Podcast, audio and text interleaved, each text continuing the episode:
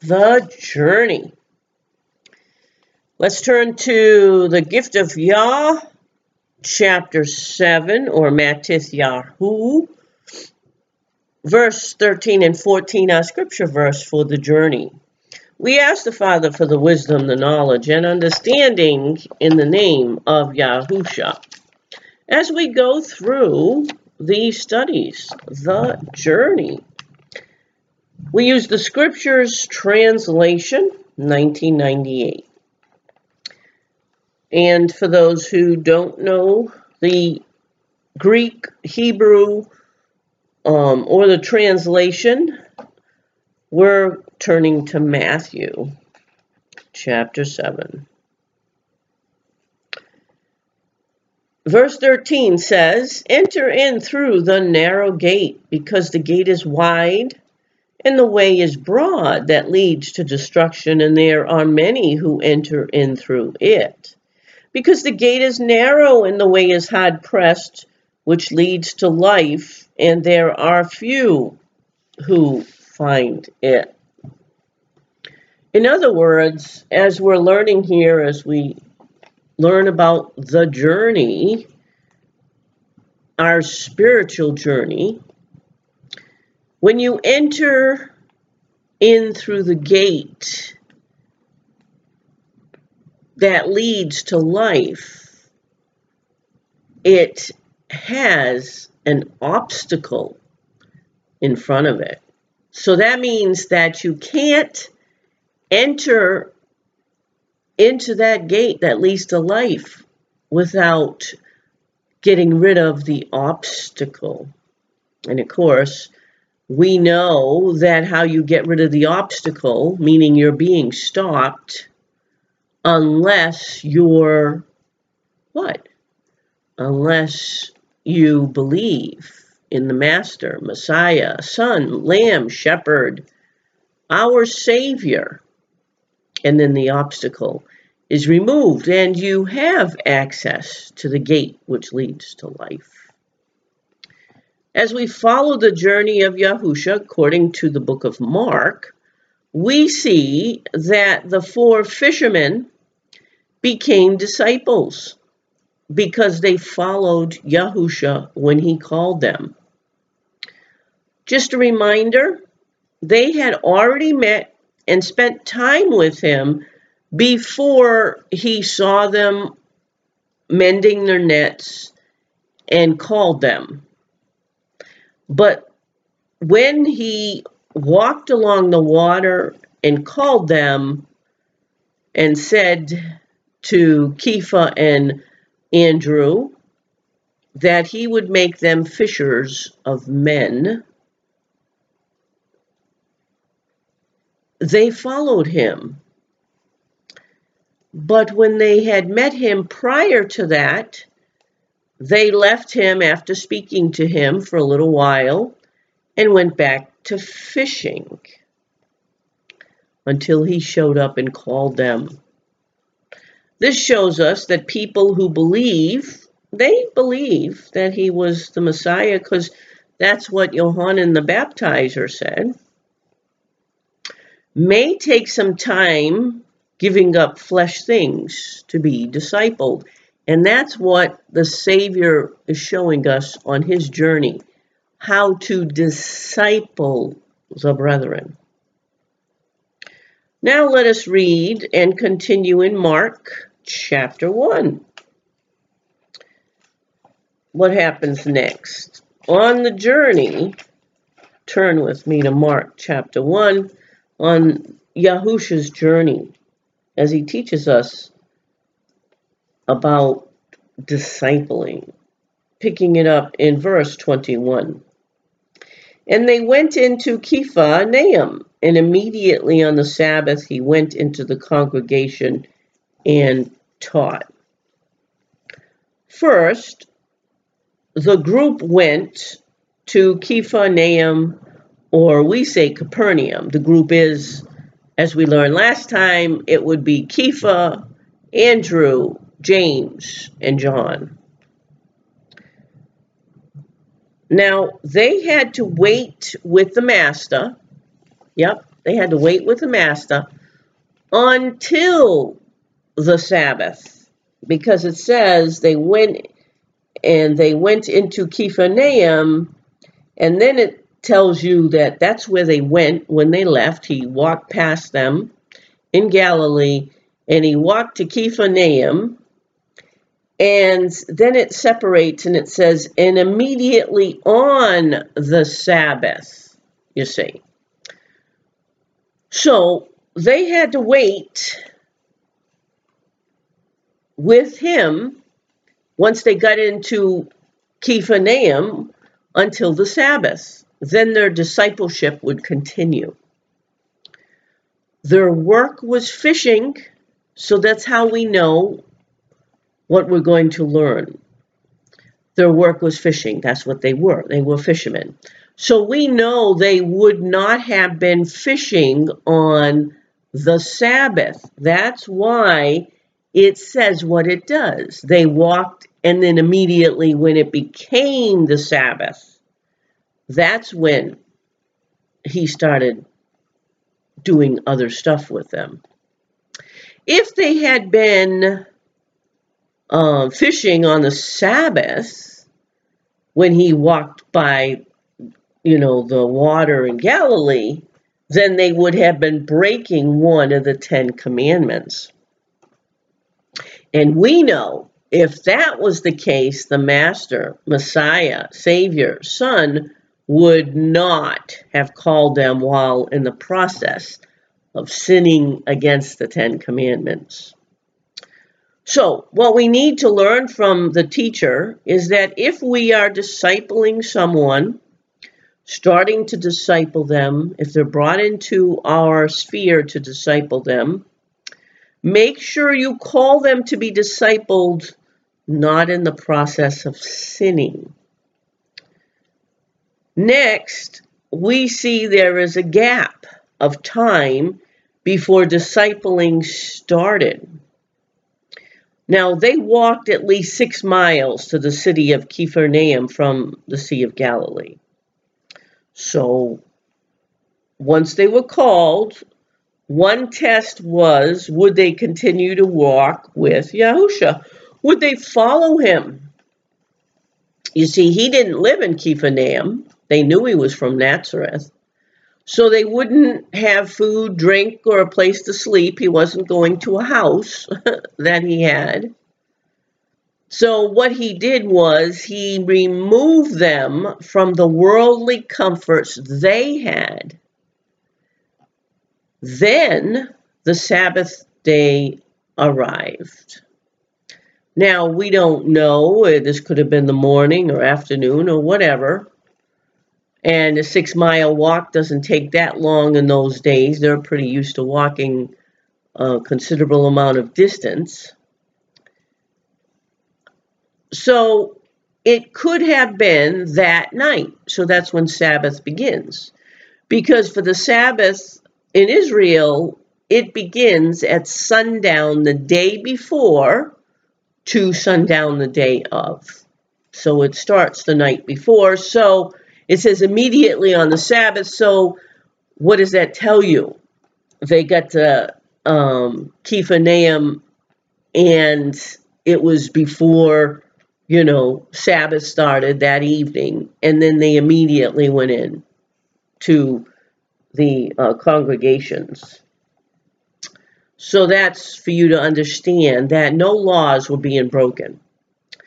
Now, the next thing he is teaching us is get working, discipling the people that you're called to disciple.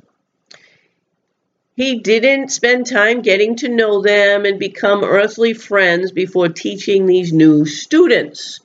No, he walked by them fishing, said, Follow me.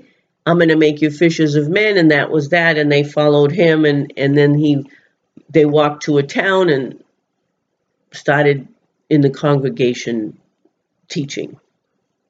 He was the master, and they had things to learn, and so do we. On your journey, do you waste time getting to know people, or do you just do the job you are supposed to do? I know for me, this is an eye opener for the right or correct way to do things. The third thing we learn is the teacher went and found those of Israel, and he did it where they would be as a group. Their synagogue buildings were a place where the people came to be taught.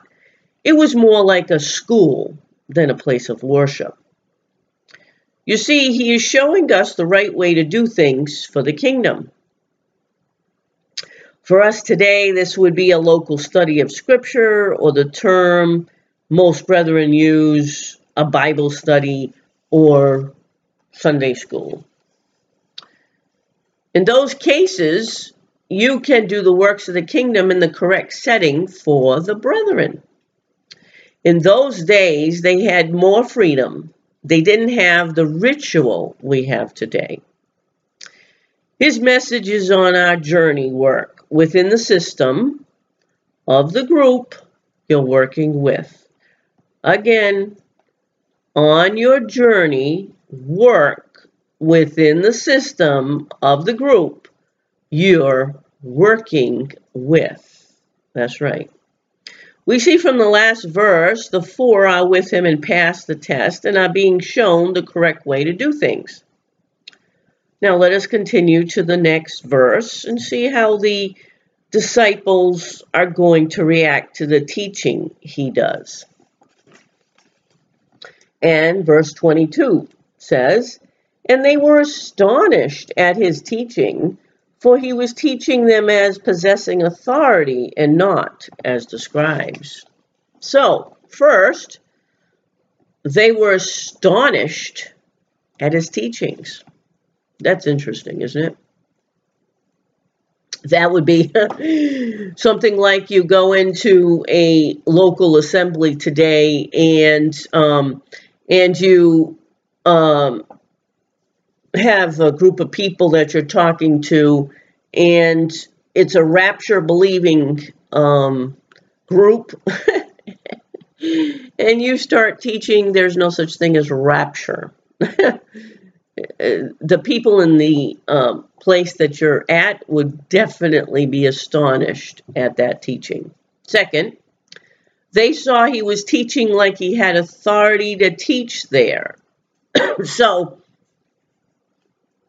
the next part is that for today, if you want to put it in our terms today, it's like you went up and started teaching, but today's um, brethren are under the false impression that you have to go to some kind of seminary school to be able to teach.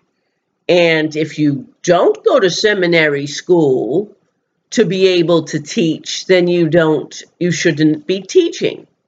That's false doctrine. You don't need to go to seminary school to teach anyone. So that's the kind of thing he was teaching like he had authority to teach, yet he didn't. He wasn't a Pharisee.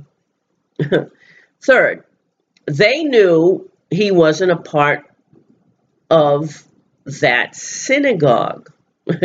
they knew that. You know, they knew that this guy, who he was, and you know, he comes in here and he and he's starting to teach, and his disciples are sitting there listening to him. Fourth,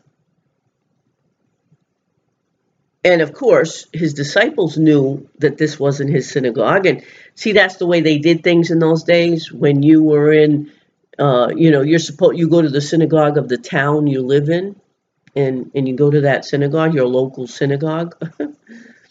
anyway, fourth, he was teaching the four disciples in the synagogue. Yes, he was. They were there listening to him teach. And the people in the synagogue obviously could hear him teaching the uh, the disciples this stuff. It's kind of like you've got, um, you know, like they have uh, Sunday school in a lot of uh, local assemblies before worship service starts, and they break it up in different classrooms depending on the size of the group. And it's like um, someone you walk in to this local assembly and you go into one of the classrooms that's not being used and you start teaching a lesson having to do with something that this particular group actually doesn't um, believe, a teaching that they don't follow. You're teaching truth and they teach false doctrine. Fifth, the disciples knew what was taught in the synagogue. Sure, they did. They heard what he was teaching, but but they also knew what they were used to hearing in synagogues by those that knew Torah. That's the scribes, the ones that you know should have known the Torah. And Yahusha's teaching wasn't like that at all. See, because in synagogue they um, they would be taught, you know, like something Torah said, and then the scribes would come along and and give you a bunch of doctrines of men, traditions of men, explaining what that particular um, Torah verse meant. That's that's the way they did it. They they they added all of their information and and what they believed. Um, if you um, today even talk to Jewish people, they will tell you that you have the um, written Torah, but you have the what they call the Talmud, which is the oral um, tradition. And you can't understand the written tradition unless you have the oral tradition, which tells you what the written tradition actually means. Uh, and that's how um, they can manipulate and control and change the words of Elohim. And so the disciples knew that these teaching isn't what you know what normally goes on in the synagogue, and so did everybody else that heard him. Teachings he taught are not explained, but we know in the synagogue. So that means that it doesn't tell us here in Mark what he taught them. It just tells us that he went in and taught, and the things that he taught wasn't things that we're used to hearing. We don't know what they were. But we know in the synagogue they taught traditions of men to the people. So we know Yahusha wasn't teaching the traditions of men. As we follow the journey, we learn that Yahusha taught us what is available. Use, you know, what is available. Don't go build your own building.